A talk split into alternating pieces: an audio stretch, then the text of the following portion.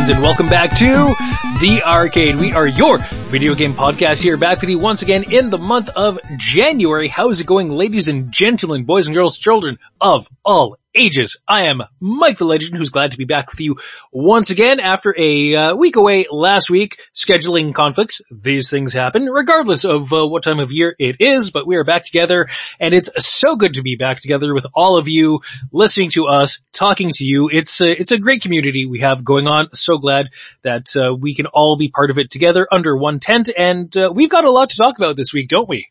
We sure do. And uh, this week I'm Dennis, the man who is glad that Weird Al is fulfilling his contractual obligation to make a movie once every 33 years.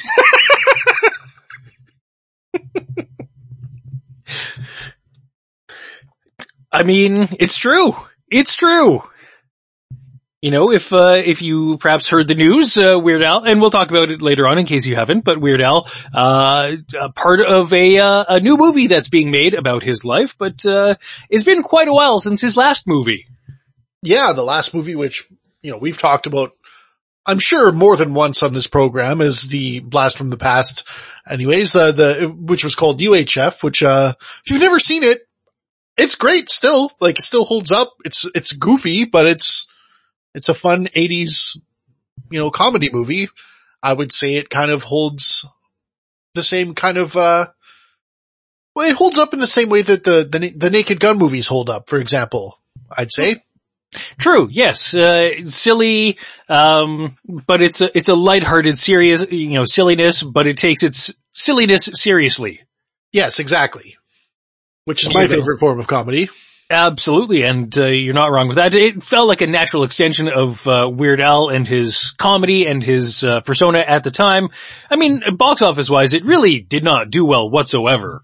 No, and you know, as a result, you know, back in '89, I think the actual story went that he didn't. Well, like like most people who made movies and stuff back then, you know, it exists in a vacuum, and there's no way to tell if something had a cult following or not right? Because there was no internet and he just kind of figured it was a flop. It was a mistake. I'm never doing this again until, you know, years later, you know, similar to Conan O'Brien's story about, you know, when he first started off, he figured same thing going off in a vacuum, no idea how many people are watching his show. And now that he's, you know, a man in his late fifties, you know, who's been, who had been on the air for like 25 years, seeing younger people of our age going, you were huge to me growing up, blah, blah, blah. I love this thing. And the same thing for Weird Al. I loved UHF. You know, I've got it on DVD and it's great and blah, blah, blah. And him going, huh, interesting. so yeah, I guess it's good that, you know, that his initial sour experience has been kind of reversed because, you know, UHF is great and I, you know, one, I, I am curious what he's going to do in the future. Absolutely, and I'm sure the making of uh, UHF back in that time, you know, which was a major studio release, you know, yeah. the budget may not have been particularly big, maybe 10, 20 million, but still, uh, uh, was a major studio production. It wasn't as though it was, uh, being done by Netflix and you could have full creative control. You're going through that experience because that's how movies were made, basically up until the mid 2000s. Really? Yeah. Uh, the budget was, was yeah, by, by, the way, the budget was a five million dollar oh movie, and the box office they made six point one million. So it wasn't unprofitable even. Like it, it made its money back at the box office. Mm-hmm. But uh, I have seen, you know, Weird Al talk about the release of UHF too, that it came out the summer of like the first Batman movie, the summer of Rambo 3 coming out. So it really just got squashed by these other big major summer blockbuster releases. Yeah. Which, which you can understand, but, uh, uh, I mean, it still stands, it still holds up, and amazingly the comedy and the jokes in it still hold up, even for a movie that's 33 years old. Yeah, well, yeah, that's very hard for comedy. I mean, if you're watching an old comedy and you're laughing in 2022, that means it's like actually a very good comedy. Yeah, and uh, I think part of that too is not, there really aren't too many of the jokes in UHF that are time centric or era centric. Uh, a lot of it is just silly concepts or, or weird ideas or quirks of people, and those are facets of comedy that can exist all through time. So, like still with me today. Anytime I see, you know, some ridiculous tanker truck or whatnot, I always think of, uh, you know, the line in UHF, UHF of, uh, oh, Billy, you get to drink from the fire hose. Yeah. and by the way, when you were mentioning all those movies that was released sort of against, uh, according to Wikipedia, within the, but the prior month and up to the release of UHF, uh, the movies that UHF was going up against were Indiana Jones and the Last Crusade, Ghostbusters 2, Honey I Shrunk the Kids, Lethal Weapon 2, Batman, like the Tim Burton Batman, Yep. License to Kill, When Harry Met Sally, and Weekend at Bernie's. So that's that's quite the the lineup to go against. I mean, no wonder it didn't do well. And yet of that list, I want to say UHF is one of the, the few movies that has probably eight, uh, still holds up. Yeah, I mean Indiana Jones and Ghostbusters still hold up, but yeah.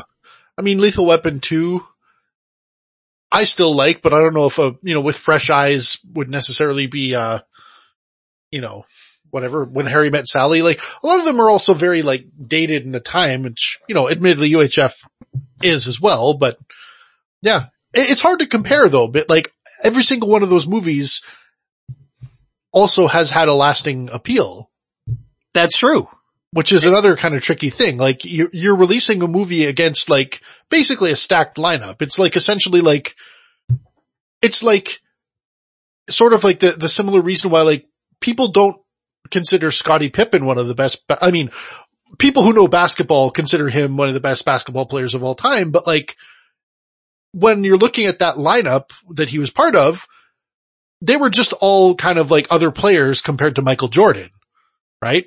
It, true. it's like- and, and Jordan got all the attention. Yeah, and all the credit, even though like really it was a team effort. Oh, absolutely. If, uh, you know, Scottie Pippen wasn't there, the Bulls don't go on the, the, you know, two three-peats that they had through the nineties. Yeah, three three peats. Oh, three three-peat. Well, n- no, it was only two three-peats, because three three-peats is nine titles, and they did not have nine titles. Hmm. Like, I think it was two three-peats from like, uh, 92 to 94, uh, and then, cause I think 1991, the Pistons won, Ah. and, and then right, af- yes, yes. So it- Yeah. it- yes, it, it was the six championships. R- regardless, like you, you Yeah. don't get six championships by just being a one player team. no, but- absolutely not. But th- this has been just a, a bit of like, you know, a, a walking down a path that I didn't mean to walk down fully. I just meant like, you know, like I, I'm, I'm trying to compare UHF to Scottie Pippen here, where it's like, yeah, it's a movie that has heart and definitely is a great movie. Just, it's hard to, you know, you know, it, like, it's cast in the shadow of all these other great movies that were also released pretty much at the same time. So I get it, but I'm glad that it has maintained its cult status and, uh, that Weird Al now, I mean, uh, maybe this is a good time to transition into the ludicrous leadoff that we've been kind of teasing here that there's finally going to be a new Weird Al movie coming out and it's not quite what you think it's going to be. No, it's not UHF 2. It's not uh, any sort of, it, it has nothing to do with UHF. Which, y- in this Well, UHF, UHF might be mentioned in it at some point. but this is not any sort of continuation or expansion on the story that was started in UHF. No, that was a one and done movie. Which, in this day and age of uh, so many properties coming back and really nothing being a dormant franchise anymore, uh, is kind of surprising. Yeah, I mean, the Fresh Prince of Bel Air is being brought back for God's sakes. Like, Yes, in a gritty reboot. yeah, which is not really the type of thing that that series ever needed. But hey, anyways, um, Whatever, uh, we'll see how that turns out. But so this one is called this new movie that's being done uh, with Weird Al uh, involved in it uh, is going to be called Weird: The Al Yankovic Story. And while this is not a continuation of the UHF movie that came out back in 1989, this is actually kind of building upon something that does already exist. Because back in 2013, back when Funny or Die was a website, before they eventually moved their own videos over to Facebook and got really hosed by the Facebook video algorithms, along with a lot of other people. And they, But like of- they're, they are still also a major production company. So true, yes. Uh, so, uh, Funny or Die released a, a parody trailer for a non-existent Weird Al biopic movie, because in the late 2000s into early 2010s, uh, biopic movies, uh, in, seemingly in specific musician biopic movies were a really popular genre. yeah, And there's the uh, Johnny Cash biopic movie. There was the Ray Charles biopic movie that uh, Jamie Foxx did and, and won all the praise for. So they they were a, a big genre back then, and so the parody trailer was for Weird, the Weird or Weird the Al Yankovic story, which had. I, I went back and rewatched it before we started this recording, and in it, it had Aaron Paul uh, playing Weird Al in this parody trailer. Aaron Paul, who played Jesse Pinkman on Breaking Bad. Uh, Olivia Wilde, uh, had Patton Oswalt as Dr. Demento, had, Yep. had Mary Steenburgen play Weird Al's dad, or Weird Al's mom. Uh, I think Gary Cole playing Weird Al's dad. And Weird Al himself played a, a record exec, uh, in this, you know, two minute trailer who just was poo-pooing, you know, Weird Al's music and saying it would, you know, would never take off and never be a thing and kind of goes through his rise and, you know, uh, downfall and then ultimate, uh, uh, you know, return to some semblance of glory after a, a bout of, you know, uh, their own personal demons. You know, yeah, traditional musician biopic stuff. yeah, exactly. Yeah, the, the notes that are often hit in those same sorts of endeavors. So Weird Al is, uh, going to be involved in this movie, and it, which is a kind of an expansion of that parody trailer that was released on Funny or Die back in 2013. But this new movie is going to be, I believe, co-written and directed by Eric Appel, who did that original Funny or Die parody trailer back in 2013. Yeah. But- and when you say co-written, the other person writing it is Al himself. That's right. And you might think, well, you know, Weird Al, he's just a musician. What sort of writing chops does he have? No, he writes all his music. Yeah. Like both the parodies and the original stuff. He writes all his own material. Yeah. All of it. And, and you might think, oh, well, okay, well that's kind of interesting. Yes, it is. Some of his parodies are absolute genius. Some of his original songs are even better than the parodies. Well, there's, well, better or not, I mean, that's totally subjective, but I would say more memorable in many ways. Uh, Like, I've, I've personally listened to Amish Paradise more times than I have Gangsta's Paradise, if I'm being honest. True, very true. And, uh, uh, I, his song, uh, Bob, uh, which is a style parody of Bob Dylan, all the lyrics are palindromes. Yeah.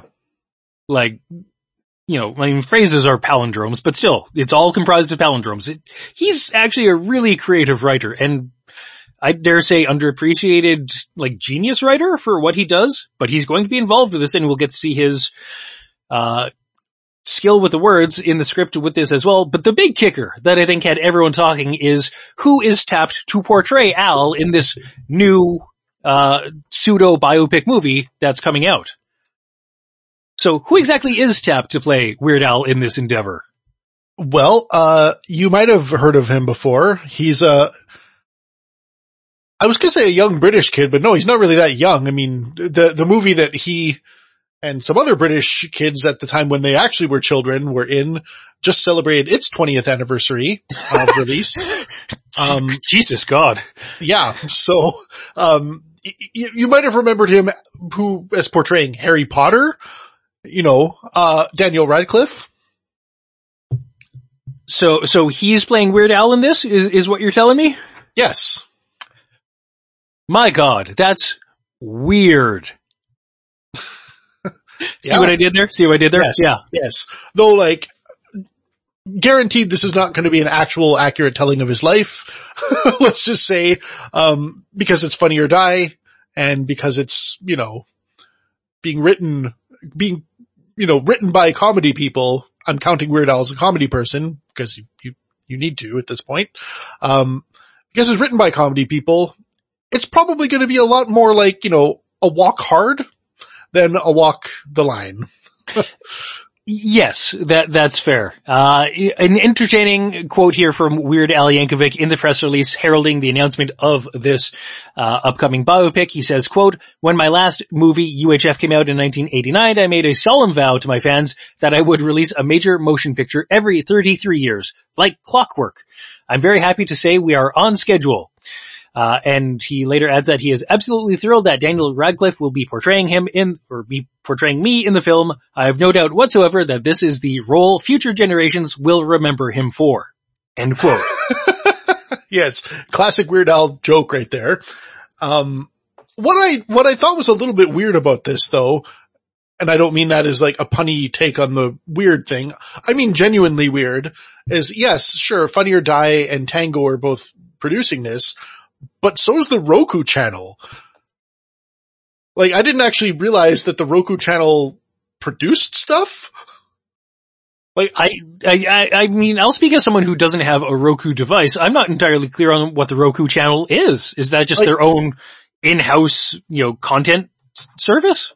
Yeah, like I, I do have a Roku. It's, it's a free service, it seems that, you know, has, like if I'm being honest, most of the content I saw in there was either like really old shows that looked like it would be really easy to get a license for, or things that were like Kickstarter produced movies and things like that. Just basically stuff that you could get a cheap license for just to have content on a thing like this.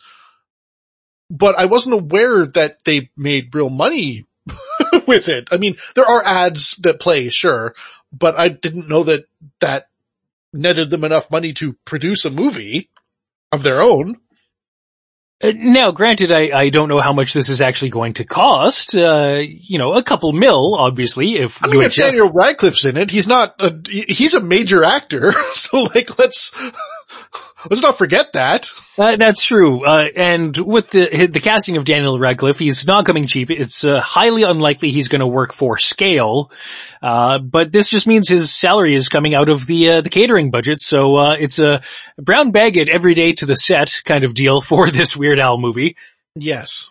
I, am kidding. I speak in jest, of course. I don't really know. Uh, similarly, we don't really know when this biopic, this weird, the Al Yankovic story endeavor is going to be coming out because there's been no release date uh, announced yet. Uh, but we do know it's going to be coming to the Roku channel. So, and I'd imagine other platforms too. Yeah, probably. Maybe not. Wanna, Who knows? If they want to make their money back, then license it to other services that perhaps have greater distribution channels. I call me crazy. I don't know. But, uh, yeah, as you can imagine, there's other celebrity, will be likely other celebrity cameos in this. Uh, I mean, at the very least, Dr. Demento, I'd imagine will play himself or he's just, or he's playing someone else and that's one of the cameos. Maybe. And they get Bryan Cranston to play Dr. Demento. Who knows? yeah. So, um, so, so take that for what it's worth, but an intriguing idea. Um, one aspect of this casting announcement for the Weird Al biopic movie that kind of struck me is there's a difference in height between these uh, two people, between Daniel Radcliffe and Weird Al Yankovic. Weird Al, when you see him, he's kind of known for his lankiness. He's blessed with long limbs and he hams it up. That's part of his shtick and his movements on stage when he's performing and, and part of his physical comedy. Daniel, Daniel Radcliffe, not a tall person. No. Uh, from what I could uh, find of available information on the internet, uh, Weird Al Yankovic is around six feet tall. Daniel Radcliffe, about five and a half feet tall. Yeah, so a good half a foot between them. And Daniel Radcliffe, not really known for his lankiness. No. Does, does not use his limbs, his long limbs for comedic effect. No. Um, yeah, well, yeah, Weird Al also does yoga and is a vegetarian and all this stuff to kind of keep up that lankiness and stuff, but, uh, yeah, that's not what uh, Daniel Radcliffe is known for. So I don't know, like, I don't know how method he's going to get. Like, is he going to go vegetarian? Is he going to, you know, is he going to learn the accordion? Is he going to like learn how to put his leg behind his head? Cause that's a thing that I've seen Weird Al do. And then just hop around on stage? Yeah, while playing the accordion, which are not light instruments. like, I'm just gonna go out and say Weird Al is actually in really good shape. Like, I think. Uh, he would have to be to do a lot of what he does. Yeah. Yeah. Anyways. So, so Daniel Radcliffe, uh, you know, the, the once and former, uh, Harry Potter will now be playing Weird Al in an upcoming biopic. So that's the thing that's happening.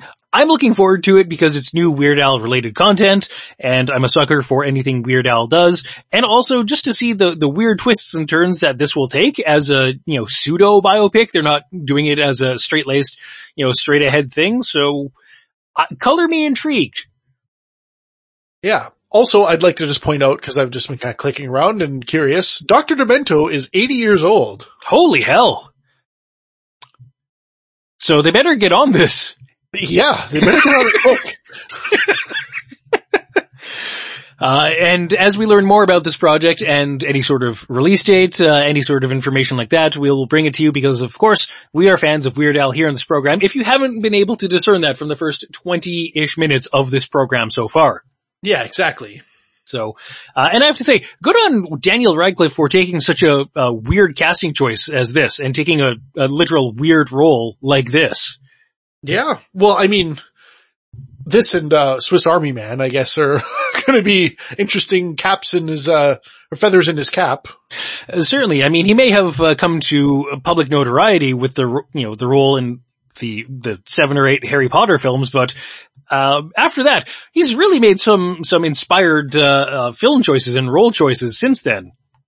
Yeah.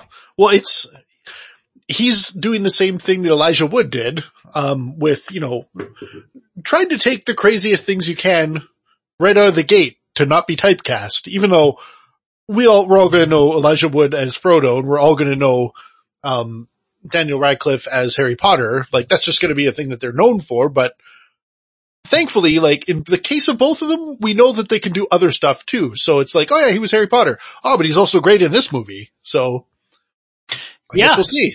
And, and for, from all accounts and all appearances of what I've seen of Daniel Radcliffe, uh, in the years since the Harry Potter franchise, movie franchise has subsided, uh, he seems amazingly well adjusted.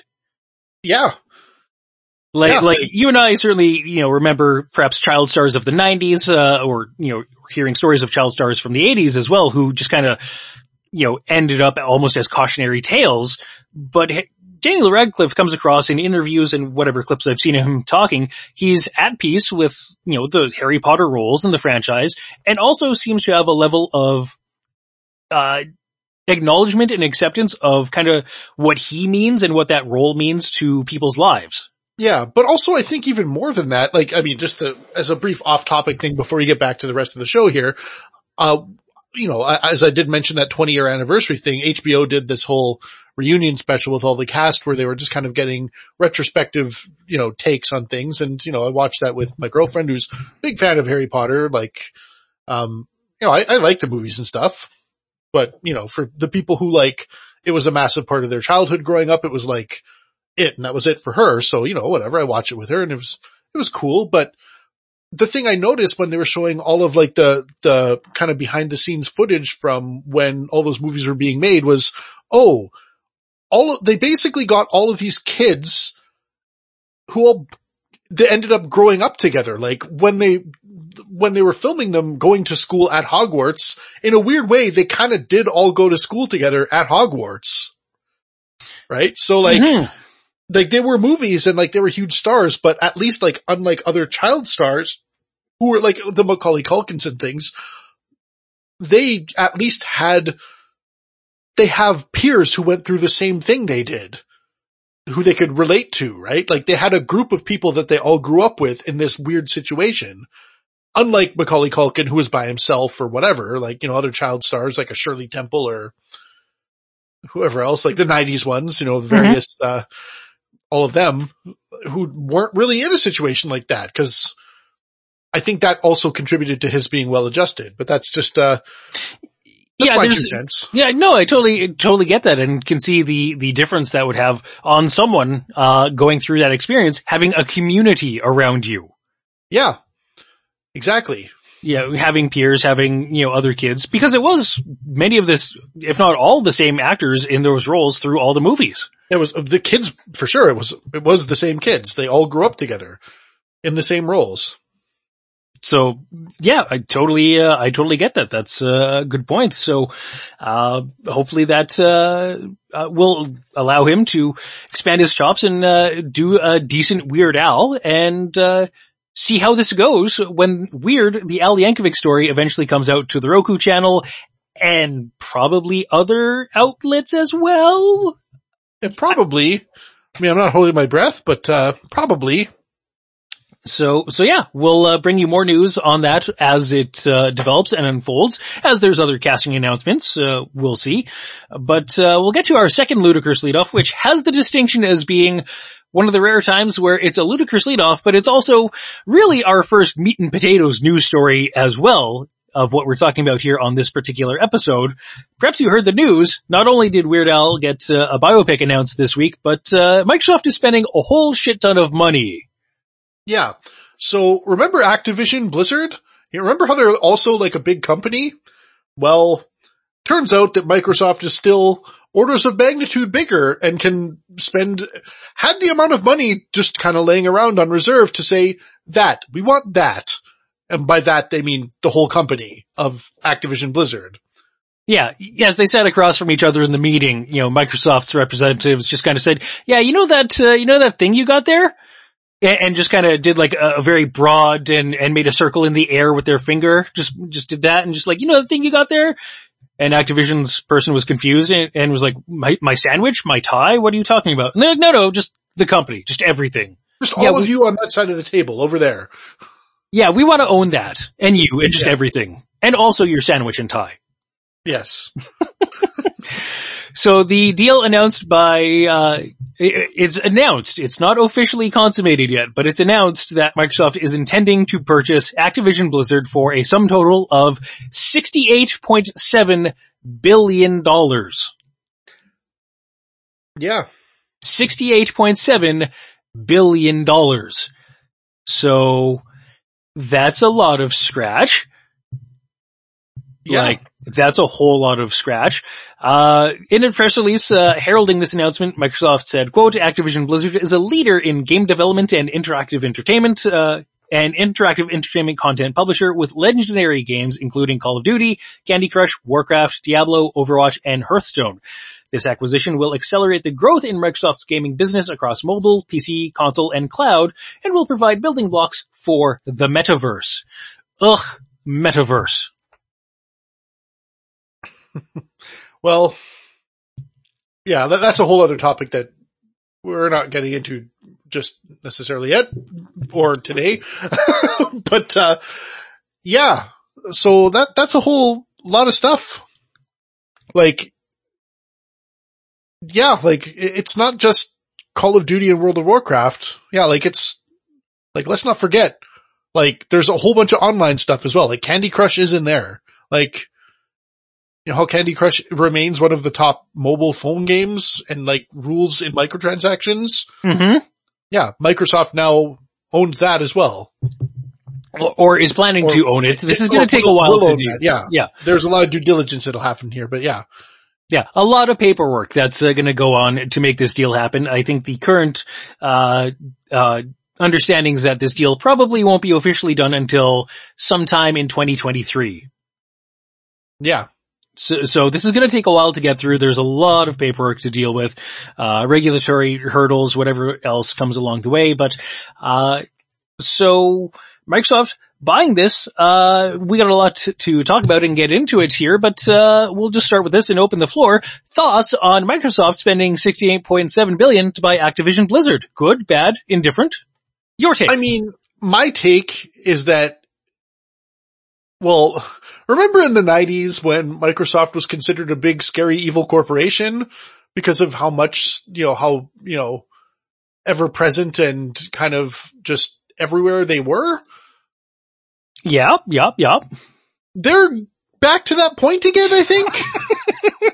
so I didn't really, like if, if this is my own ignorance, but you know, with the last couple of years with, you know, financial reports and stuff coming out about like all the companies to look out for, Microsoft kind of fell off the radar. Like, correct me if I'm wrong, but Microsoft fell off the radar to me a little bit in, you know, the midst of all of these other FANG companies like, you know, Facebook, Apple, uh, Amazon, Netflix, Amazon, Google. Netflix, Google. Like, Microsoft isn't part of that. And as a result, they just kind of like disappeared from my brain as being this company that, you know, was as big as those other companies. Cause you, you hear like, you know, oh, Apple's huge. Apple's like, Apple's a three trillion dollar company. Amazon's a two trillion dollar company. Oh, they're huge. Or I might have those reversed. Um, I think I have those reversed. Anyways, two and three trillion dollar companies, like that's, that's unheard of. That's crazy, blah, blah, blah. But then just out of curiosity, I looked the other day, Microsoft also is a two trillion dollar company. Still.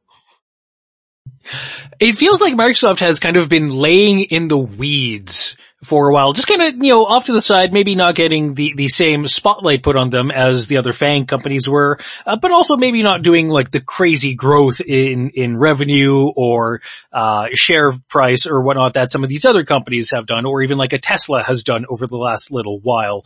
So Yeah. they're not getting the attention, they're just kind of slowly off to the st- off to the side, puttering about their own business, going about their own affairs, but while doing so, they're actually getting bigger and bigger and bigger and, uh, doing sometimes weird things, uh, like spending money to buy GitHub. Yeah. Like GitHub, not really going to provide them any sort of direct, immediate money because it's GitHub is just, if you're not a developer, this means nothing to you, but GitHub is just a open source repository host. There are plans you can pay for, like for, you know, um, if you are a company and you need to have a lot of repositories and a lot of people to have access to those repositories and to make sure that the repositories are private, there are things you can do to pay, but like in terms of money, like the big thing about GitHub is it's all open source. Like it's all, it's where open source software essentially lives. And at the end of the day, open source software by itself, I don't want to say is not worth anything because that's definitely not true. Like with the man hours that go into it, it's worth something, but it's not, it's not actively making anyone money by just sitting there.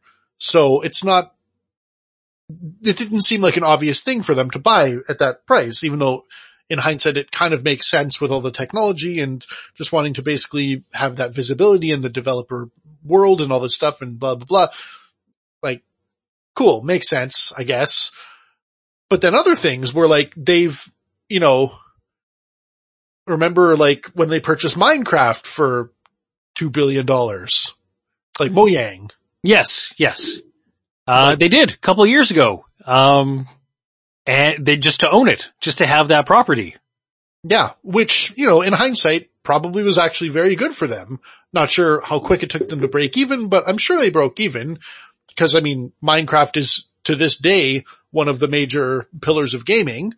I mean, if you look at online, you know, Twitch streaming and stuff and all that stuff, Minecraft is basically, it's so much more than a game. It's also a platform for just experimentation and it's essentially like, it's essentially Lego.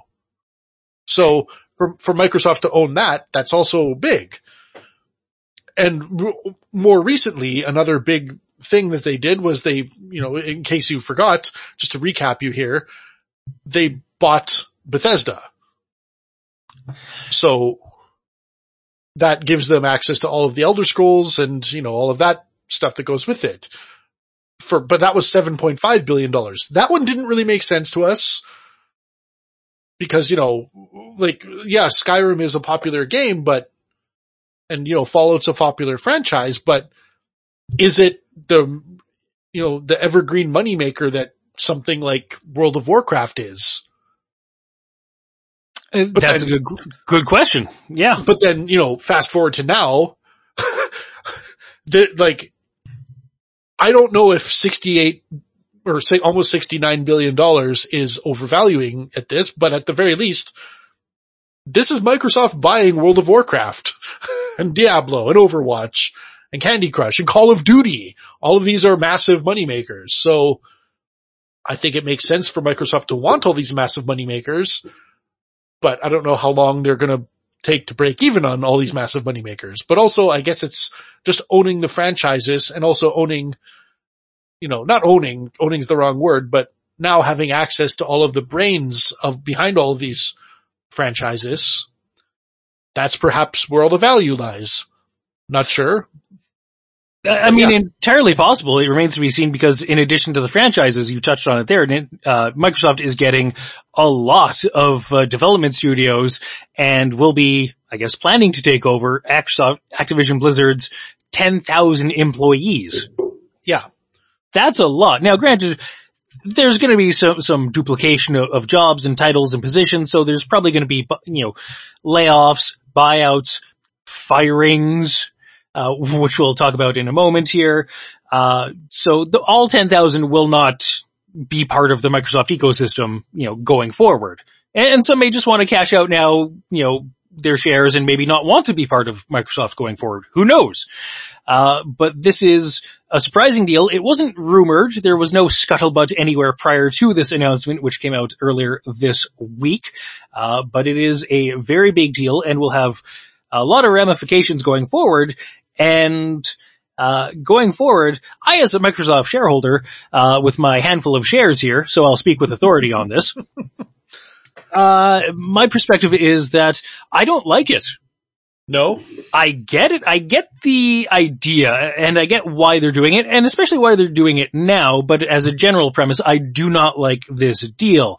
So I get why Microsoft is doing it now, because the value of Activision Blizzard and, and certainly their share price has taken a hit over the last several months because of the scandals that the company that Activision Blizzard has been embroiled in as well as the lawsuits they are facing from various uh, peoples and also state entities like the state of California. Yeah. So the value of a of one share of Activision Blizzard is down uh, roughly 30% since last summer. So yeah uh, from like $90 down to like 60 some odd dollars. The, I'm using ballpark figures there, but that's the general idea. Uh, and so I get it. I mean, strike while, I mean, Microsoft is buying the dip. Yeah. Uh, here's sort of a little bit of an interesting counter to that though. Um, we know what, we know what the public persona problems with Activision Blizzard are, right? Mm-hmm. And I guess, I guess this ties into maybe the, the next thing loosely, um, sort of, but I'm just going to go out and say it. I think the big public persona problem with Activision Blizzard is sexual misconduct. And, you know, that was sort of all headed up by, you know, it being run by a guy who himself has been accused of some pretty serious stuff. So, among a couple of other things, you know, like the, you know, the, the lawsuits involving, you know, microtransactions and things like that and all that. So if all Microsoft needs to do to turn, like all, I'm just going to say, like, I think all Microsoft really needs to do to turn it around is to make a big show about how these things are going to go away or have gone away in the case of one thing very soon is that, and then they kind of get a free pass, I think. And then that's when I can see things turning around again. Of course, that might just be me being overly optimistic and simplifying it too much, but I think that might be all they unfortunately will need to do. And I say unfortunately because they're a big company and you know, we don't, they don't really deserve our pity or anything for kind of getting themselves in the middle of some kind of controversy or whatever. But if this is like them saying like, oh, we're, we're going to get rid of the controversy, like if that's all they need to do, then it'll turn it right around. Entirely possible, and I think that uh, may be an aspect of this, uh, because one of the other uh, uh items that came out in the wake of the announcement, uh, you know, hours afterward, people started wondering aloud what will happen to Activision Blizzard CEO Bobby Kotick, because Bobby Kotick, in addition to being the CEO of Activision Blizzard, is also one of the focal points for a lot of uh, the negative publicity around Activision Blizzard and it as a company for the last several years and also the perception of the company's handling of sexual harassment claims, allegations, lawsuits, whatever, uh, that have basically come out uh, in over the past couple of years. We've never really talked about, about them on this program because we're not really qualified to talk about those sorts of things. They're happening. They will unfold. Uh, we ultimately are not able to check our privilege enough to talk about them. We're not there knowing enough to talk about it, but they are existing and there's a lot of a, a lot of negativity that has uh, built up around and been following around Activision Blizzard really for the last like two, three years. And it Yeah. seems like none of it has gone away, nor have any genuine attempts been made to solve the problems internally amongst Activision Blizzard and the high ranking officials in the company. This sounds like, uh, the staff, you know, know what they want and they want changes, but the higher ups, those who are paid quite handsomely, are not willing to make those changes, and a lot of that will come from the top of Bobby Kotick, who, as you mentioned, is himself uh, the subject of a lot of these claims and allegations of sexual uh, misconduct, harassment, uh, and other things of that nature. So, by the sounds of it in the reporting uh, that came out afterwards, the scuttlebutt is that uh, Bobby Kotick has agreed to depart from Activision Blizzard once the takeover is finalized. Now again, this is going to take a while to do and likely will not be complete until June of 2023. But uh, in a press release uh, put out by a Microsoft spokesperson uh, on uh, Tuesday, I believe it was, uh, it said, quote, Bobby Kotick will continue to serve as CEO of Activision Blizzard and he and his team will maintain their focus on driving efforts to further strengthen the company's culture and accelerate business growth. Once the deal closes, the Activision Blizzard business will report to Phil Spencer, CEO of Microsoft Gaming. End quote. So if the company is reporting directly to Phil Spencer, you don't need another CEO in there acting as a go-between. So that reads to me as Bobby Kotick is out once this deal closes. Yep. I mean, which is going to be great news for, you know, them with their image, you know, the image of Activision. That's going to maybe go a long way. It just, it's unfortunate that, you know, someone who has all these accusations against them, I mean, granted, I, I don't want to, you know, throw someone under the bus unduly, but given the volume and frequency of the, you know, accusations, seems like it's, you know, there is credence to it. So, um, all that said, it is unfortunate that, you know, it seems like there's, you know, he's not, he's not just getting fired unceremoniously, like he is getting a big payout to walk away as well, which, you know, probably doesn't do a lot for goodwill. Uh, no, but I, I think there's, there's nothing that can be done about it given what he would have negotiated as part of his compensation package with Activision, or to be the CEO of Activision Blizzard. Um, I did see game industry reporters, uh, actually posting a snippet that they found, or perhaps retweeting a snippet they found from the from the books, from the financial reports of Activision Blizzard, uh, either last year or year before, where if uh, it kind of breaks down the, the base salary structure of uh, Bobby Kotick and his comp, you know, his compensation, benefits, and that kind of thing, and then goes through a breakdown of his compensation in various scenarios. If he's investigated and uh, you know made to leave with cause, he's entitled to X amount. Without cause, X amount. Blah blah blah, and goes through this. And so if he leaves the company as part of a changeover in the company, as, you know, part of the company being taken over, he is entitled to compensation to the tune of, uh, $292 million. Yeah. That's on top of what he would already get with his shares in the company that, uh, are going to be paid out or bought out at like a 30% premium from Microsoft to buy the outstanding shares. Yeah. And so at bare minimum, he's getting an almost $300 million payout. But you know, I guess in uh, one kind of weird way, you can also look at this as going as a thing of, well, this is maybe, you know, it's a, it's maybe a blessing for, you know, in disguise that such a big company like Microsoft is able to swoop in and actually like throw some of their money at this to actually finally solve this problem. Cause this has been a problem, like you said, for like two, three years in the media and probably a lot more than that if you were an actual employee of the company. So this is probably a welcome change, I would imagine. Uh, certainly. Now I can imagine a lot of employees inside Activision Blizzard are perhaps uh, holding their breath and taking very much a wait and see approach to how this all boils down. But if we look at who's taking over Activision Blizzard here, Microsoft doesn't really have any sort of uh, negative publicity around them in uh, reg- in regards to their workplace or their culture or anything like that. No, no. I mean, like, I, I think if you're a Microsoft employee, people only leave because they get bored of the work. It's not that they leave because it's a toxic environment or, you know, they're burned out from too much, you know, uh, too much, uh, you know, crunch or anything like that.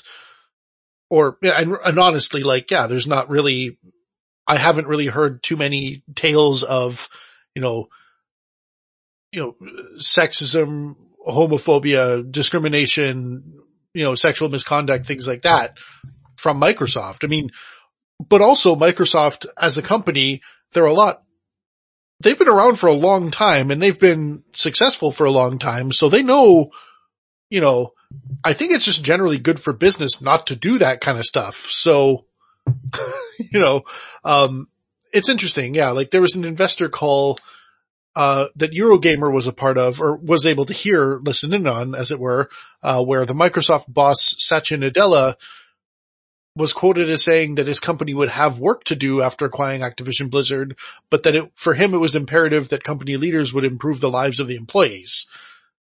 Which, you know, is corporate speak. It's a bit corporate speaky, but you know, I, I don't doubt it. I mean, like, a lot of these big companies do pride themselves on consistent culture and if, you know, their culture says, Hey, there's no discrimination. We have a zero tolerance policy for this. If it really is like an old boys club that they're kind of dismantling, I believe that, you know, they have that ability to get rid of it. And honestly, it should be a good thing. Uh, it should be, and uh, perhaps this is the change that uh, would be needed. That uh, clearly would not be coming from inside Activision Blizzard, because the people at the top who may have instigated some of this, engaged in some of the the, the negative conduct that made life horrible for some Activision Blizzard employees, uh, they were there and they were entrenched, and they were not going to be moving out anytime soon. Yeah.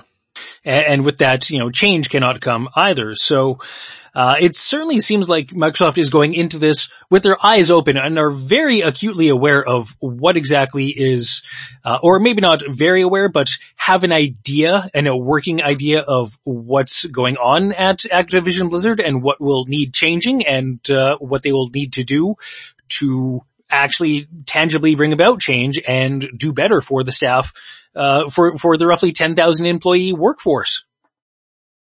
Yeah. So, so, I mean, good on them for that if they do follow through and, and make tangible steps to make life better because, uh, I mean, from the accounts and reporting, it's, uh, has not been a, a, good slog to work at Activision Blizzard for the last several years.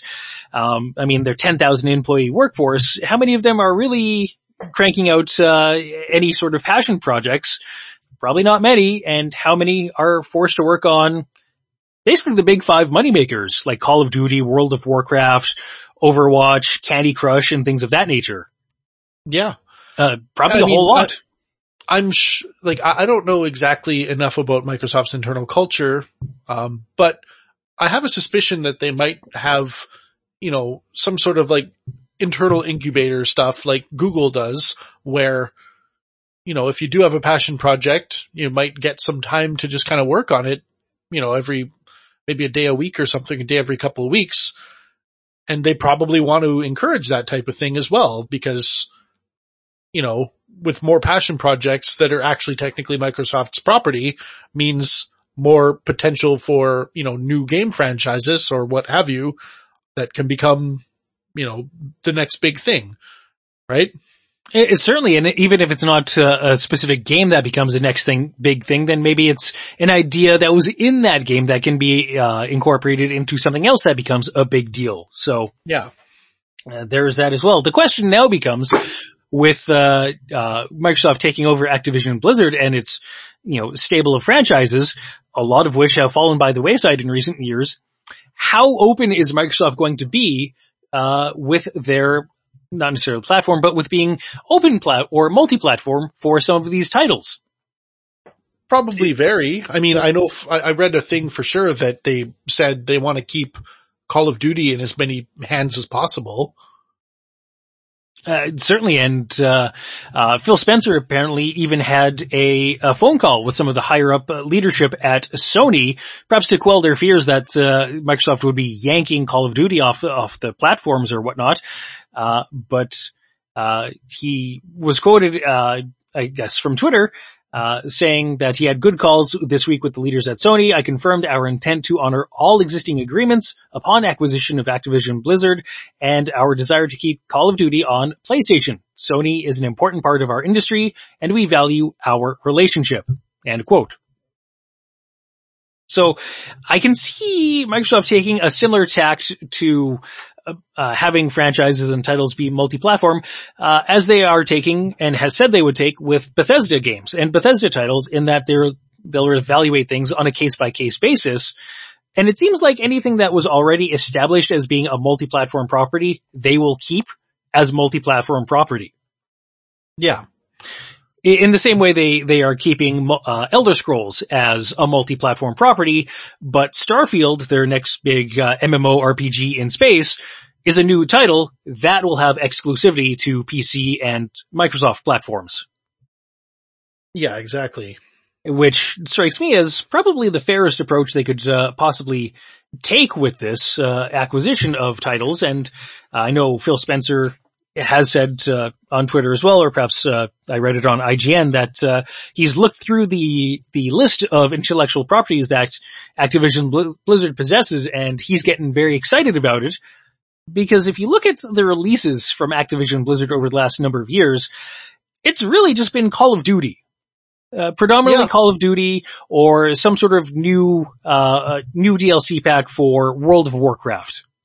Yeah, with the auto, with, with the odd, you know, new thing coming out like Overwatch or whatever, um, that still becomes huge, but still, um, yeah. Well, and also, you know, every 10 years or so a new Diablo game that kind of absolutely captures the, the gaming public's consciousness for, you know, about a year or so.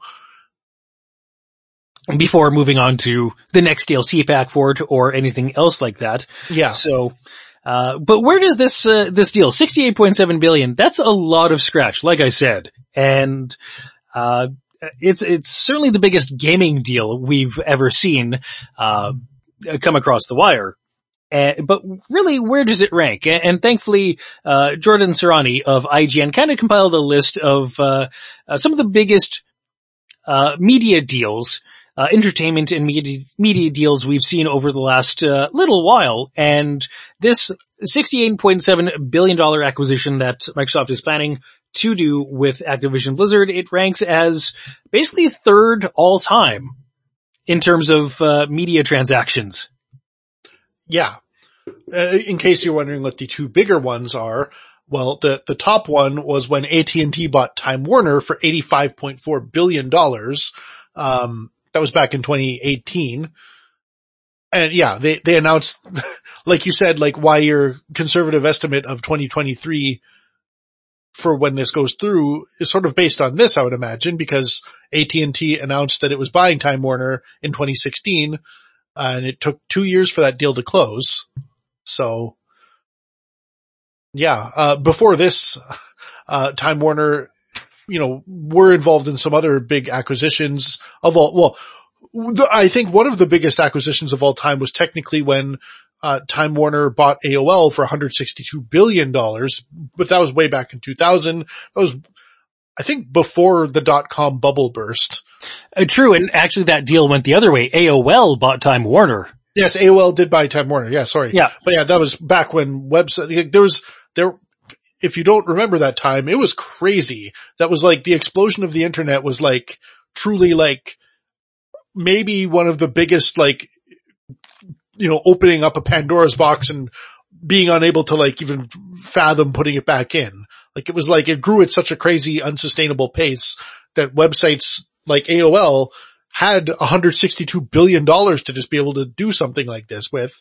Now granted, you know, they eventually kind of lost all of that momentum and had to sell back in 2015, but yeah, anyways, that was the biggest of all time, but yeah, it, then the next one, we're talking recent memory anyways. Yeah. Was when Disney bought 21st Century Fox for $71.3 billion. That was 2019. Uh, so just a little bit more than this deal, but, uh, perhaps as I want to say maybe the same level of magnitude in terms of like cultural cachet and importance. I, I can see that. I can see where that line of thinking comes from. I mean, with that, uh, uh, uh, Disney deal to buy 21st Century Fox, you really get an idea of just how much they own and how many different properties and titles they have when you really start going through and looking at all the stuff on Disney Plus. Yeah. I mean, I, I remember talking with people at the time when that happened that it's like, surely there must be some sort of antitrust thing happening against Disney, but no, nothing was ever triggered of the sort.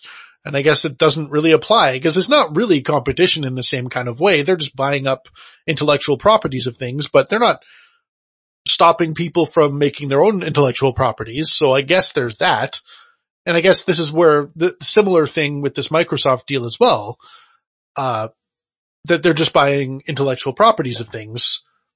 And it's not really, it's not really like an antitrust thing in the same way that Microsoft has previously been sued for antitrust or been, you know, under antitrust investigations. For example, like when Internet Explorer was the predominantly bundled in web browser that came included with Microsoft Windows, which caused a big hubbub and stir back in the late 90s, early 2000s with the Netscape people saying, hey, when you put the Internet Explorer icon right there, you make that look like that's the internet.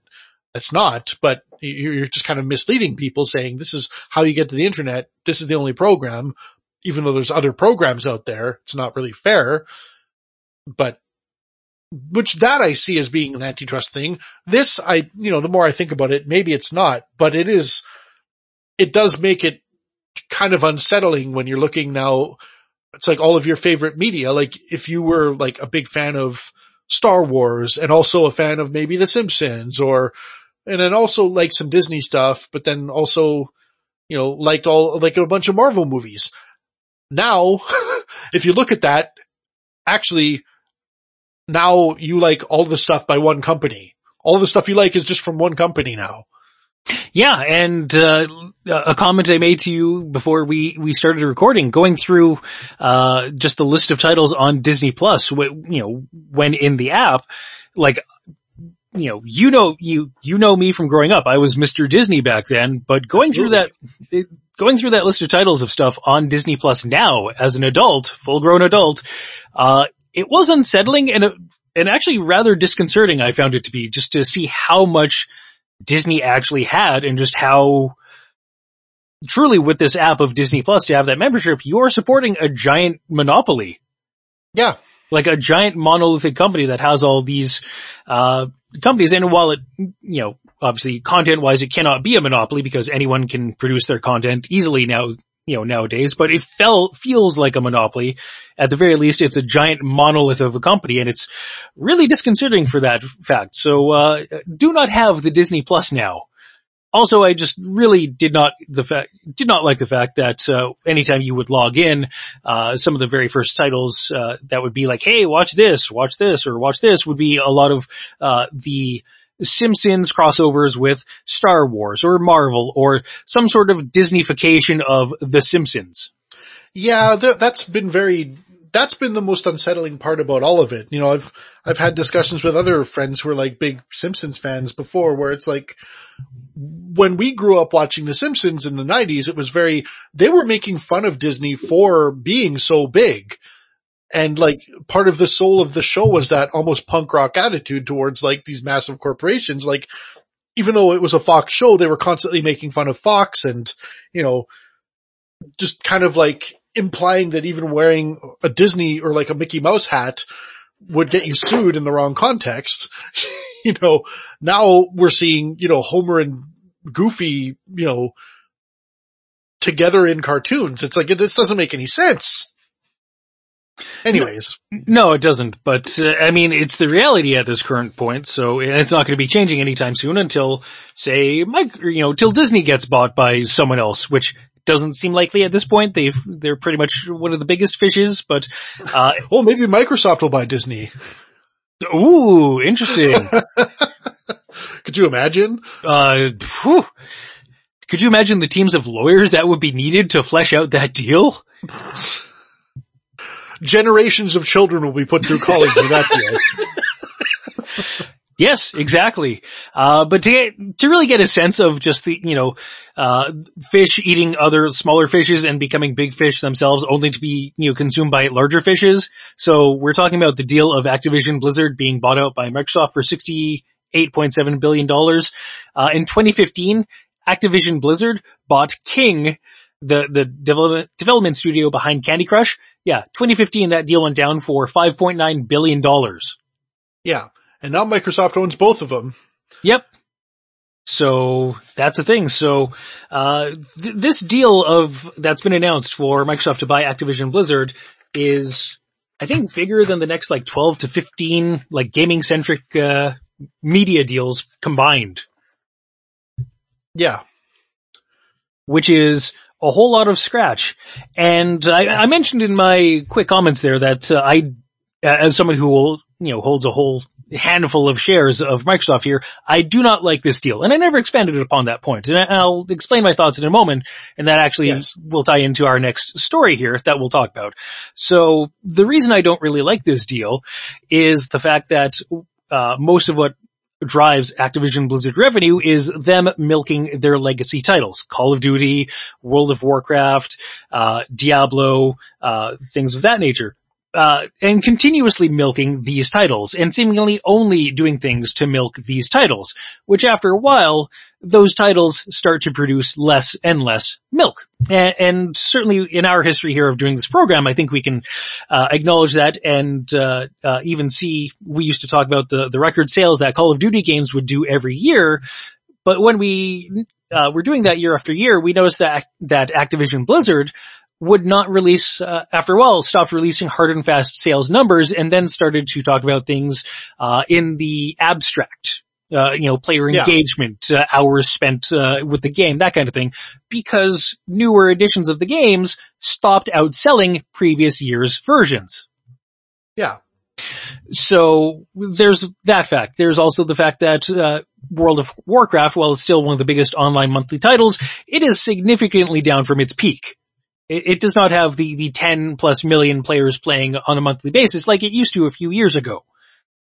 So a lot of uh, what drives Activision Blizzard revenue is these games that are on the downslope of the po- their popularity. Currently on their downslope, they may have an uptick, and hopefully with this uh, deal for Microsoft, you know there can be some new blood, some new uh, some, new breaths of fresh air put into these titles that, let's be clear, have kind of become stagnant. I think that's, that's fair, but I think the Overwatch, um, example almost kind of turns it back to me. Like, and what I mean by that is, uh, yeah, they were resting on their laurels for sure, especially with World of Warcraft and Call of Duty. Um, like it's like, yeah, they were making money and it was just definitely like, let's keep doing more of this. But I think for, just to kind of say they don't bring new things to the table is unfair because they did bring Overwatch to the table and it also became sort of an immediate success. So what Microsoft might be looking for is maybe more of that ingenuity of like, hey, like when you guys do do a new thing, it's also great. So like keep doing more new things and then we'll handle, you know, you're going to have basically infinite budget to work on them now. I'd imagine. I, uh, possibly. I mean, I imagine there will still be, you know, uh, some, some figures attached to things that you, but you might have bigger budgets to work with. And that is a point well taken that Overwatch is some new blood into the Activision Blizzard space. Yeah, no, Uh, it's, it's only one title. it's one, granted. yeah. So like that's, it's not a good sample size, but in terms of like the massive, um, franchises that, well, I- I'm, I'm looking at the Blizzard side of it, not necess- not so much the Activision side of it, but in terms of Blizzard, they've never had a dud of a franchise. I mean, StarCraft, Warcraft, World of Warcraft, Diablo, and now Overwatch. These are all pillars of the gaming world. And whenever they come out, like they, they do take up a big majority of the gaming, uh, discourse really. So it, it's hard to, it's hard to say that like they have nothing to offer when everything that they have offered has been sort of like so well received. I, I- don't think it's the, that they have nothing to offer. It's just that so much focus and energy has been put into just, you know, the couple of legacy titles and just constantly churning out like a new World of Warcraft or, or Yeah. new DLC to, to service the, the old uh, revenue generating, uh, guards, if you will, uh, in service of those. I Uh, wonder, I wonder though how much of that is because of the Activision influence. And now that Activision's no longer the big dog, that Microsoft is the big dog, how much of that is going to change? I, I hope there will be change. Uh, I hope that Call of Duty is not a yearly franchise. Yeah, cause it shouldn't be. I mean, it should just be like, remember when the first couple of Call of Duty games came out and they were just like kind of heralded for being, you know, kind of, I don't want to say so different, but basically like the best of their kind of like gritty war survival, like, you know, gritty war games, which when they first came out, there was like basically Medal of Honor and Call of Duty and that was it. Mhm. And now that it's a massive thing, there's a million Call of Duty games, there's Battlefield and all these other things too, but yeah, so yeah, it, it loses its impact when you do a new one every year. Uh, certainly, and the, the Call of Duty games have uh, kind of really just become uh, like an annualized franchise, like it's a sports game, like it's like it's a Madden or Madden, something. Yeah. Uh, now, granted, I mean, Call of Duty games still to this point sell very well. Uh, the NPD group uh, just uh, earlier this week, if not last week, released their uh, list of the top selling titles for the year of 2021. Topping the list once again was the new Call of Duty, Vanguard. Exact sales figures were not released, but it was the top selling title across all platforms. And that's fine. Call of Duty games always sell well. They have their audience, but are they still selling as well as they did two, three, four years ago? Yeah. My sense is they aren't. So as someone who holds a handful of Microsoft shares, what I would have preferred to see that $68.7 billion spent on, and might still be, that Microsoft might have another pot of money I don't know about because I haven't read through all the pages of the fan, financial report. But a company I would have preferred them to take over and, and gobble up is Take-Two Interactive. Yeah. Which leads us to our next story. Yeah. So it, our next story is that Take-Two Interactive is a big enough company that they were able to actually buy up another company for a lot of money, a surprising amount of money, frankly. So, so yeah, like Take-Two, in case you're, you know, completely drawing a blank of what they, what they're known for, they're the owner of Borderlands, uh, publisher 2K and Grand Theft Auto maker Rockstar. Um, yeah, they're, they're a big company. They've announced that they are purchasing the mobile games giant Zynga for 12.7 billion US dollars. Um, Which at the time it was announced made it the most expensive video game, uh, business deal of all time. yeah, which now that's been eclipsed by the Microsoft, um, Blizzard, Activision Blizzard thing, but still, it's still a huge deal. 12.7 billion dollars is a lot of money. Uh, with Zynga in its portfolio, Take-Two said that it would become, quote, one of the largest publicly traded interactive entertainment companies in the world. And Take-Two announced that uh, with this acquisition, their plan is to leverage Zynga's development skills to create mobile games based around their existing stable of properties. So things like Borderlands and Grand Theft Auto, uh, you know, are in their uh, portfolio of uh, titles, but as well as NBA 2K games, Red Dead Redemption, Bioshock, Mafia, Bully, you know, Rockstar Table Tennis. And don't Yeah. forget that was a game as well, Rockstar Table Tennis. Yeah, but in terms of Zynga, you know, you might be like, the name might be foreign to you. I doubt it because you've probably heard of some of their games. If you have a phone like Farmville, Words with Friends, um, Harry Potter Puzzles and Spells, Merge Dragons, Zynga Poker, like these are all like major games on the app stores. Like if you look at top selling games of all time, I mean, in addition to King having, you know, Candy Crush and things like that for Microsoft, for Zynga, like these are huge and it's going to be a huge windfall for Take Two as well, I'm sure. Uh, Certainly, and we've seen that uh, Take Two Interactive has been uh, has done a good job of uh, continuing player engagement, not just with their titles, but also on like a continual online monthly basis. Uh, certainly, there's still a strong community around uh, who play Grand Theft Auto online, you know, and pay for things. Red Dead Online as well. So they've they've got the the console titles. You know, locked down. They've got the online aspects to titles locked down as well, but it seemed like with Take Two, the mobile game space was kind of a blind spot for them. Yeah. And now it's not going to be. No, because they've got one of the biggest uh, mobile developers now going to be under their auspice. Granted, similar to the Activision Blizzard and Microsoft deal, this is going to take time to go through, and similarly, I don't expect it to be completed until into 2023. It's a big expensive deal. These things do take time.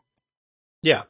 So, uh, Zynga boss Frank Gibeau said in the press release of this, uh, deal, this transaction, quote, combining, combining Zynga's expertise in mobile and next-gen platforms with Take-Two's best-in-class capabilities and intellectual property will enable us to further advance our mission to connect the world through games while achieving significant growth and synergies together, end quote.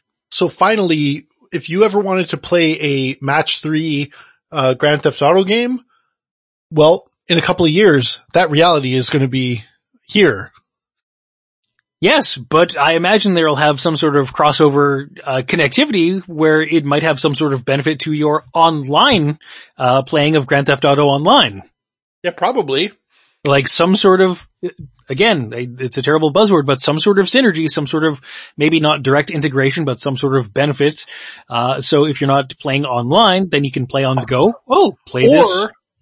Or, here's another wacky thing to think of. Maybe, maybe we're going to see things like Farmville show up as an actual legit app inside, you know, the game itself on your cell phone.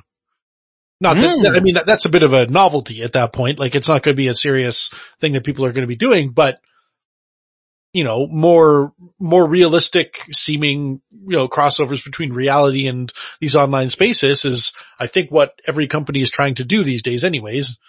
So, so perhaps a character in like Grand Theft Auto Online or something pulls out a phone and oh hey, there's the Words with Friends app on there or something. Yeah, exactly. No, I see what you're saying, and and yeah, I can certainly see that. So, uh, Take Two has said it's keen to use Zynga's knowledge of mobile gaming to quote drive free-to-play synchronous cross-platform ambitions, end quote, in products from its existing internal studios. So, Take Two kind of is the uh, in some ways it feels like the antithesis of Activision Blizzard where it does not crank out annual titles. It does not have all of its development just tied up, you know, supporting maybe two or three big titles. It feels like it takes its time with titles to try to re- release truly premium titles and experiences. Yeah, like every time, like it's, it's always a massive event whenever a new Grand Theft Auto game comes out. Like it's not just sort of like, oh, it's the, the drop day for the new game, so I'm just downloading it. No, it's always like, holy crap, I can't wait to play this new game. And it's like the buzz on the internet is like palpable, usually. And it's not just Grand Theft Auto. I mean, there was a big buzz around Red Dead, uh, the newest Red Dead Redemption a few years ago as well. Yeah. Uh, to the point where even in, uh, some South Park episodes around the time, they were making jokes about it in the, in the game. You know, the kids trying to, uh, tell the adults, uh, or use their knowledge of how to do stuff in the game and use that to leverage, uh, things with the adults in the world. So, uh, they have their stable of properties. And I mentioned Call of Duty is continually one of the top selling, if not the top selling game year in, year out. The only time that it's kicked out of the number one spot is when there's a new Grand Theft Auto or Red Dead Redemption, but more broadly, anytime there's basically a new Rockstar game. Yeah. So maybe, maybe it's next on the list for Microsoft. Who knows? I mean, maybe, uh, as, like I said, as someone with a handful of shares, I would have preferred a take two acquisition and it might still happen. I mean, now that they've got, uh, Zynga and the mobile game space in this portfolio, maybe that makes them even more attractive as a uh, takeover target. Yeah, maybe. In the same way Activision Blizzard had, had King games and so you're not getting not just uh, console and online development, but also mobile development as well. So it's more of a well-rounded product. So there is that line of thinking. We'll see what the next uh, few years, uh, uh, how they unfold, but it seems like the arms race for mergers and acquisitions is currently on. Yeah, absolutely. So, so the next question becomes, who do you think is the next uh, target to be bought up in the in the game space? I mean, I jokingly want to say Nintendo, but you know, we, we both know that that'll never happen. That's just there's too many weird cultural and you know financial uncertainties that would make that almost impossible. But more realistically, what would it be? Probably Ubisoft might be another target. I, I'd, I would feel comfortable, you know, sticking with uh, Ubisoft as my uh, my target here. Uh, I think, as I, I mentioned to you uh, in a previous conversation, you know, Ubisoft is around, you know, currently has a market cap of around seven point five billion dollars. But similar to Activision Blizzard, Ubisoft has had some internal strifes and uh, some of their their perhaps negative culture and negative workplace experiences come to light in recent years. So they might be ripe for a uh, a cleansing as well of their internal culture. Maybe. I mean, they have a stable of uh, well-known properties that seems like you could do more with them. Uh, Assassin's Creed, Beyond Good and Evil, and things of that nature. But you know, known, liked, respected titles that sell well. So, uh, and if it's not Ubisoft, then you start to get into the uh, more expensive tier of things like a Take-Two Interactive, uh, or maybe it's an EA, an Electronic Arts. Yeah, which I don't see happening, but you know, again, stranger things have happened. Yeah, that's true. Uh, in this day and age uh, and in this life, uh, I think we've all learned, uh, never say never. Yeah. Because, uh, especially the last few years should have really driven home the fact, never say never. But, uh, yeah. we, we've talked about large sums of money being thrown around, basically like it's a, like it's a money fight or, people just in Scrooge McDuck's, big money vault pool just throwing coins and diamonds at each other. Yeah, very, very much like a, a kind of a nihilistic view of, you know, the, the financial world. Yeah, yeah. So, so let's uh, close things out here with one last news item that that is a, a feel good story. The scale of it isn't on par, not even in close uh, to what we've talked about through this program, but still it's a feel-good story. The good people over at Awesome Games Done Quick held their uh, Winter Games Done Quick event earlier in the month of January. Uh, it has now concluded, but we can uh, disclose what the total is, and this year's Awesome Games Done Quick event raised a record-setting 3.4 million US dollars. The the full total coming in at 3,416,000 $729 being raised for the Prevent Cancer Foundation. Yeah, and that is officially the, they they say from one of their releases here is that it's officially the most we've ever raised in the history of games done quick, another world record. So good on everyone involved in their week long, uh, speedrunning event. It's a week long, if you're not familiar with Games Done Quick events, they are often week long events, uh, 24 hour telethons of people just speedrunning through games and the greater community, those who watch, they tune in and donate money as the people are doing these speedruns at all hours of the day. So, uh, according to th- the tracker for this year's event, uh, there were 148 speed runs done, 28,034 donors and 49,438 donations. So this, uh, year's event raised uh, surpassed last year's event that did 3.13 million for the Prevent Cancer Foundation, uh, and it was also the uh, first uh, first time they've reached a million dollars in donations in uh, a very short amount of time. They did not specify how long it t- took them to get that million dollar mark, but still the, the shortest amount of time it took them to reach, to reach the million dollar mark. So now Games Done Quick uh, has raised over $37 million for various charities across the world since they started putting on these events in 2010. So good on everyone involved. Yeah, absolutely. Uh, good on everyone who donated, good on the speedrunners who donated their time, their experience, their expertise. Good on the organizers. I will uh, make this comment every chance I get when talking about these sorts of stories, but good on the, the organizers to coordinate everything. Uh, putting on an event like this, you can imagine is a massive headache. Uh, it's never easy, a lot of moving parts, and trying to herd people uh, for these things can be like trying to herd cats. Yeah. It's uh, not an easy t- endeavor. Certainly not. So, so a tip of the hat and uh, uh, genuine kudos to everyone involved for this and raising 3.4 million dollars for a worthwhile cause, the Prevent Cancer Foundation. So good on everyone for that. But now let's turn our attention to some items that do not involve money. In fact, they're not current. They're not a hot breaking stock tip. They're not a new business deal. No, instead, let's take some time to talk about things from yesteryear that uh, hit the nostalgia button for us. They are uh, items that uh, that we feel certainly deserve mentioning. They're of a certain vintage and we think you should know about and at least hear about in case you've forgotten about them entirely. It is time for our blast from the past. Yeah, so I think this week, uh, well, this week we have two items on the docket. Uh, a, a younger item of the two is a video game, and the older item of the two is a television program. But I think we should start with the video game. Certainly, the video game uh, was released on January 15th, 2007 for the Nintendo Wii when the system was still in its infancy. It was still only a few months old at that point.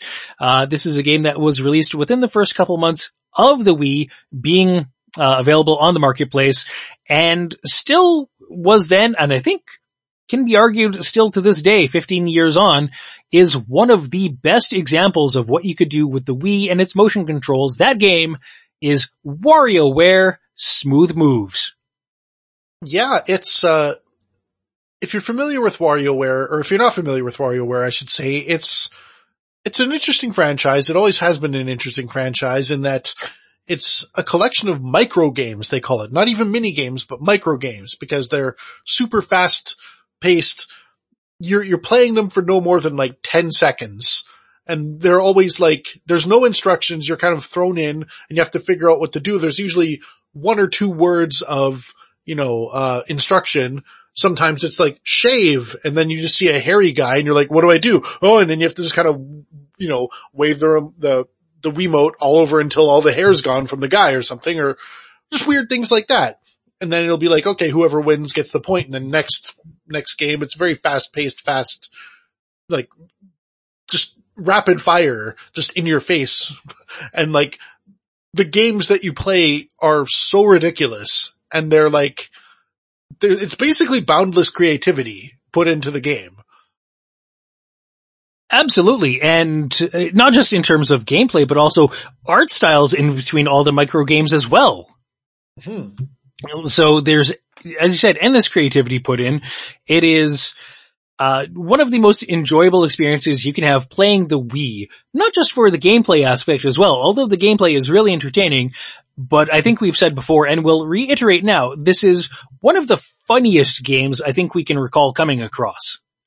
Oh yeah, I, I think part of it was just because of, you know, Mike and I's both shared love of, uh, Jack Handey's Deep Thoughts, which was an old, an old recurring, um, segment on SNL back in the, you know, early nineties kind of thing, you know, from that, whole era of, you know, Kevin Nealon era of, uh, SNL where it was just basically all these ridiculous things said by a super calm voiced character over basically a kind of serene background and serene kind of music playing. They took that format to, to basically introduce what they called these, uh, the form factors or the, uh, well, they called the Wii remote the form baton and then there was these different forms that the form baton was supposed to take.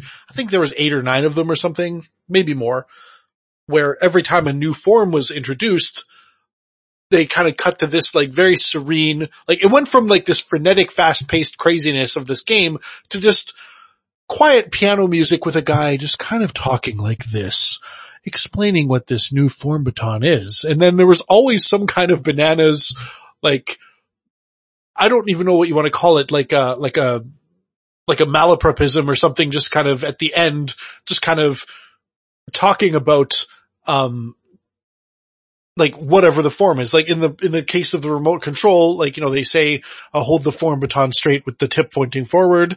And then it says, this simple stance reflects one of life's fiercest and greatest sports, channel surfing. and, and all of them had a weird joke like that. Like, like, it was hilarious. It, it was not something you ever expected given the nature of the game as well. No.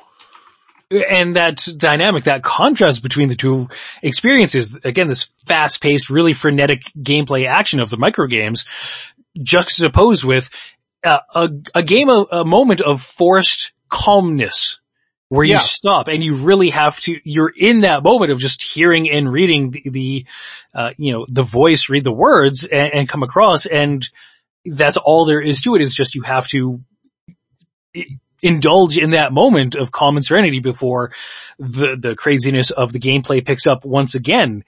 And it worked. It, it, like they're harsh contrasts uh, on the scale of, of energy, but they worked. They worked so well together. Yeah. And, and if you don't have WarioWare smooth moves in your collection, uh, it is certainly worth adding to your collection, given all the, the, uh, mini or micro games that there are, uh, the form baton moments. Uh, there is also a, another game you can unlock and play in WarioWare smooth moves where it's, uh, it's basically a, it's not even a mini game. It's uh, an actual full gameplay experience where there's 50 levels of using your Wii remote to control a platform at the bottom of the screen. It's, it's like a puzzle game, like a, almost like a Tetris style puzzle game, but instead of uh, having to form lines, you control a platform at the bottom of the screen with your Wii remote moving side to side. Uh, and you have to move your platform to collect all these geometric shapes that are falling from the ceiling. And as someone who enjoys sort these sorts of uh, shape-based uh, puzzle games, I enjoyed it. And let me tell you, once you get up to, get up to the 50th level, that's damn hard. Was that, uh, Blockstar? Uh, may have been, uh, it may have been, I don't recall the name of it off the top of my head, but what I do recall is that I played through it, I beat all the levels, I did it all. Unfortunately, I did not do it on my Wii or my profile. I kind of got sucked into it when I was, uh, playing the game at my sister's apartment one time and, uh, I just kept going because I was having success and lo and behold, I beat all 50 levels on her game and her account. Yes. Well, the lesson is never put too much effort in on someone else's console. And that's true. It's as true then, or was true then and remains as true now. But, uh, it's also true. WarioWare Smooth Moves, a worthwhile experience even 15 years on. But let's shoot the uh, time arrow even further back, go to January 20th of 1987. That was the day that this TV series made its debut on, I believe it was CBS. CBS or NBC? I can't recall. Uh, it was my head. NBC to start with. NBC, okay. And then CBS later on. Yeah. Yeah. Thank you. So the series really unique was unique then, unique now, uh, just given the nature of it. It was kind of, it was an anthologized series with just different, uh, snippets of stories, maybe like three, four stories in each hour long episode, all narrated in between by, with the gravitas of Robert Stack. This show was Unsolved Mysteries. Yeah, which looking at it, the original run of this show went a lot longer than I thought it actually did. For like, it, it aired, well, it started airing in 1987 and it kept going until 2002. I didn't realize it kept going until 2002, but yeah, I mean, if I think back about it, you know, that general time frame kind of encapsulates our entire childhood, you know, our young childhood and thinking about it, Unsolved Mysteries was what like it was a constant. Like it was always on TV. Absolutely a constant. If it wasn't, uh, say in new airings on NBC or later CBS, I believe it was in syndication. So you could, uh, see older episodes, uh, as well and then catch new ones, say, I think it was Wednesday nights, Thursday nights. It got moved around a lot, but if you've never heard of and, and or never experienced Unsolved Mysteries, it's a wild show and an entertaining show, but just a wild and different show. So I said it's anthologized. There would be about three or four different stories presented, but they would all have some element of mystery to them. And yeah. it may have been, uh, but they weren't all the same types of mysteries. Let me put it to frame it this way. If Unsolved Mysteries was done now, all the mysteries would be about, you know, someone's unexpected uh, murder and disappearance or disappearance and murder and it just would likely become a murder show. Yeah. Unsolved Mysteries back then had stories about, uh, random disappearances, uh, paranormal things sometimes. Very much paranormal things, uh, experiences with perhaps the, the undead, specters and spooks and ghosts or, uh, extraterrestrials or, or, people claiming they had an extraterrestrial experience and have the markings to prove it, or the sense of lost time that goes along with it, or uh, perhaps uh, they even had stories about uh, urban legend monsters like like the New Jersey Devil or the Mothman. Yeah. Or El Chupacabra. Yeah, or even just Bigfoot in general. Yeah, they had, I think, a few stories about uh, Bigfoot in general. So it was all just these weird uh, random stories that did not tie together in any sort of larger narrative or cohesive, but they were all presented as stories and presented with reenactments. Yep. Yeah, because that was a very big thing.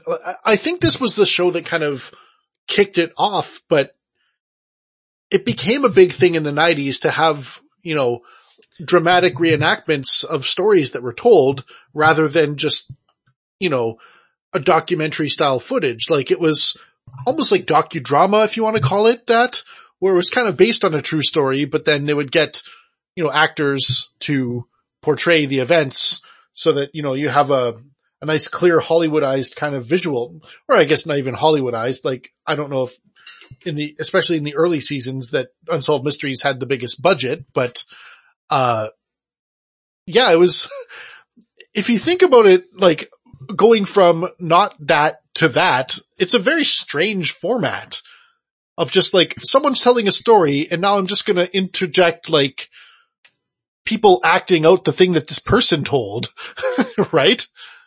Absolutely. And it didn't matter what the story was. There'd be some accompanying dramatic reenactment to it from somebody maybe having an, uh, an experience with aliens to, uh, some unexpected disappearance or whatever it was um, they had a, a, telling dramatic reenactment to it with Robert Stack doing the, like the voiceovers and narration through everything. Yeah. And like the, the motif and style of the show was presented almost like it was some noir drama.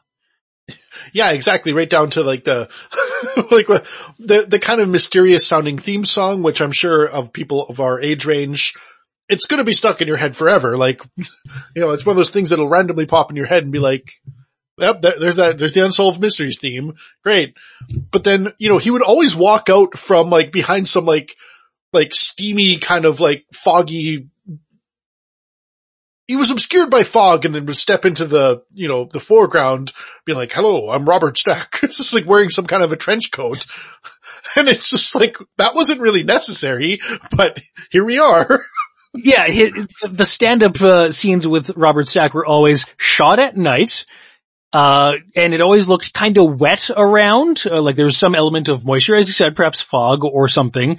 He's always wearing, wearing the trench coat and, uh, often he's like near a building or behind a building, but there's something. It's never just him randomly in the middle of the street. There's some sort of element of building as an anchor to that framing.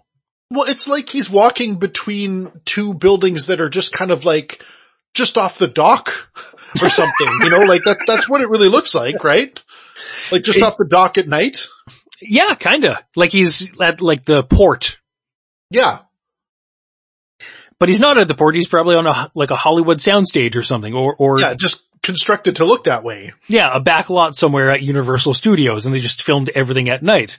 So, but that, that element of just Robert Stack talking to you in a trench coat at a nighttime stand-up shot just added to the element of like, what's going on? There's something mysterious going on. Like he is someone who possesses, uh, unspoken information and he's just giving it to you on the down low. But you know, the, Yeah. the greater forces at play don't want you to know this story that's about to be told. Yeah, that's pretty much it in a nutshell. And it was a wild and really entertaining series. Yeah. like looking back on it, it, it was a wild series. I mean, the dramatic reenactments, not all of them are going to hold up because they were very much of the era, but the stories presented were wild and entertaining. I know, uh, there's been a recent reincarnation, like a short episode run of new unsolved mysteries released to Netflix. I think it was only like a four to six episode, uh, arc, but each episode was focused on one single mystery. And there were some murder shows on there, but I think some alien encounter type show uh, episodes as well. So it, okay, that's something. And prior to the Netflix redo of Unsolved Mysteries, Spike TV picked up the franchise for a period of time and had new episodes done of it with Dennis Farina, actor Dennis Farina, who has since passed, playing, playing the presenter to the audience, uh, taking place of Robert Stack. Yeah. Didn't have the same gravitas as Robert Stack, unfortunately. I mean, Dennis Farina was a great actor as well, but he was no Robert Stack. Like, It certainly wasn't Robert Stack, and it wasn't presented with the same kind of like noir back alley motif uh, in his stand-ups. Instead, it was more like I'm Dennis Farina in this control room that is filled with uh, you know busy people working at computers, taking phone calls, trying to unsol- trying to solve all these unsolved mysteries. yeah, making it, making it more like America's Most Wanted or something. Yes, very much so. Uh, a lot more like that as opposed to a presentation of, of mysterious stories. So it lost something there, but the original run, I think, of Unsolved Mysteries is available on Amazon Prime if you have, or if not, scour the internet. I'm sure it exists somewhere for watching. Uh, and it's enjoyable for like a, an 80s TV kick, uh, to see what some of the mysteries were back then. And let's be clear, after like a 15 year run, not all the mysteries are going to be good. No, and in, in a way that makes it even more kind of endearing. When you watch like a bad episode, it's kind of funny just to say like, wow, this was a TV thing? Like they, they did this? Someone seriously made this? Yes, and seriously made it for 15 seasons. Yeah, and it was, it truly is like from a different time. Like, I don't know if like that would, in that, in its original format with some of the episodes that we saw, I don't know if we'd see that anymore, and I kind of miss that. No, and, and I made the point uh, earlier too. Like I'm pretty sure if Unsolved Mysteries, you know, was ever attempted again or that format was attempted again these days, it's just going to be a straight up murder show. Yeah, it's gonna be true crime because true crime is what people care about these days, apparently. But, for I the mean- time being. Yeah, for the time being, yes. But yeah, I don't know. It, there was, there was always something endearing about like the kind of more offbeat, off the wall, wacky ones like, oh, this guy claims he saw, you know, the Mothman. And then it was just literally just like jittery footage of like, you know, some person clearly with like, you know, lit up glasses or something look, made to look like a moth a little bit. It's like, oh, he was, I was driving at night and blah, blah, blah. It's like, okay, well, there's obviously holes in this guy's story, but you know, it's fun to just kind of like be the viewer and poke the holes in the story. And the show itself isn't poking the holes in the story. No, it's presenting it and it's, I think, presenting the person's experience, you know, honestly. Yeah. Even though if that person's experience is going to be a little bit kind of questionable of like, were you drunk? It sounds like you were drunk. Like, anyway. But yeah, Unsolved Mysteries, just this weird, quirky show from the 80s that just kind of lasted. So January 20th, 1987, the, the debut of Unsolved Mysteries on NBC, later moving to CBS, and then later, now, like I said, Amazon Prime or wherever, wherever else you find it on the internet. And before that, we spoke about WarioWare Smooth Moves, one of the best experiences still to be released on the Wii. It turns 15 years old and is still worth your time as I would say, Unsolved Mysteries is still kind of worth a, a rewatching. Uh, WarioWare Smooth Moves worth replaying. You'll have to dig out your Wii and reconnect it all, but it's worthwhile. Enjoy it. Or at least go into YouTube and watch the, uh, uh, some sort of supercut of the, uh, the interstitial form baton footage, uh, as well. Yeah or form baton explanations. That's what I should say. So, uh, check those out. Well worth your time. And, uh, that about wraps us up for this episode of the arcade. We thank you so much for joining us once again, all you, uh, ladies and gentlemen, boys and girls, uh, uh, women, children, adults, uh, everyone in between. We thank you so much for joining us once again and hope you had an enjoyable experience. We had an enjoyable experience putting it all together. And uh, if you have uh, questions, comments, concerns, or problems, you can always email us. Info at thearcadeshow.com is how you can get a hold of us or hit us up through social media. We're on Twitter and on Facebook, both of the main evil platforms at The Arcade Show. And if you haven't done so already, treat yourself to subscribing to this program and get it delivered right to your digital doorstep whenever new episodes become available. You can, we are available to subscribe to on iTunes and Google Podcasts. Direct links to our pages on both those platforms can be found again on our website of thearcadeshow.com. So until next time, good night everybody. Good night.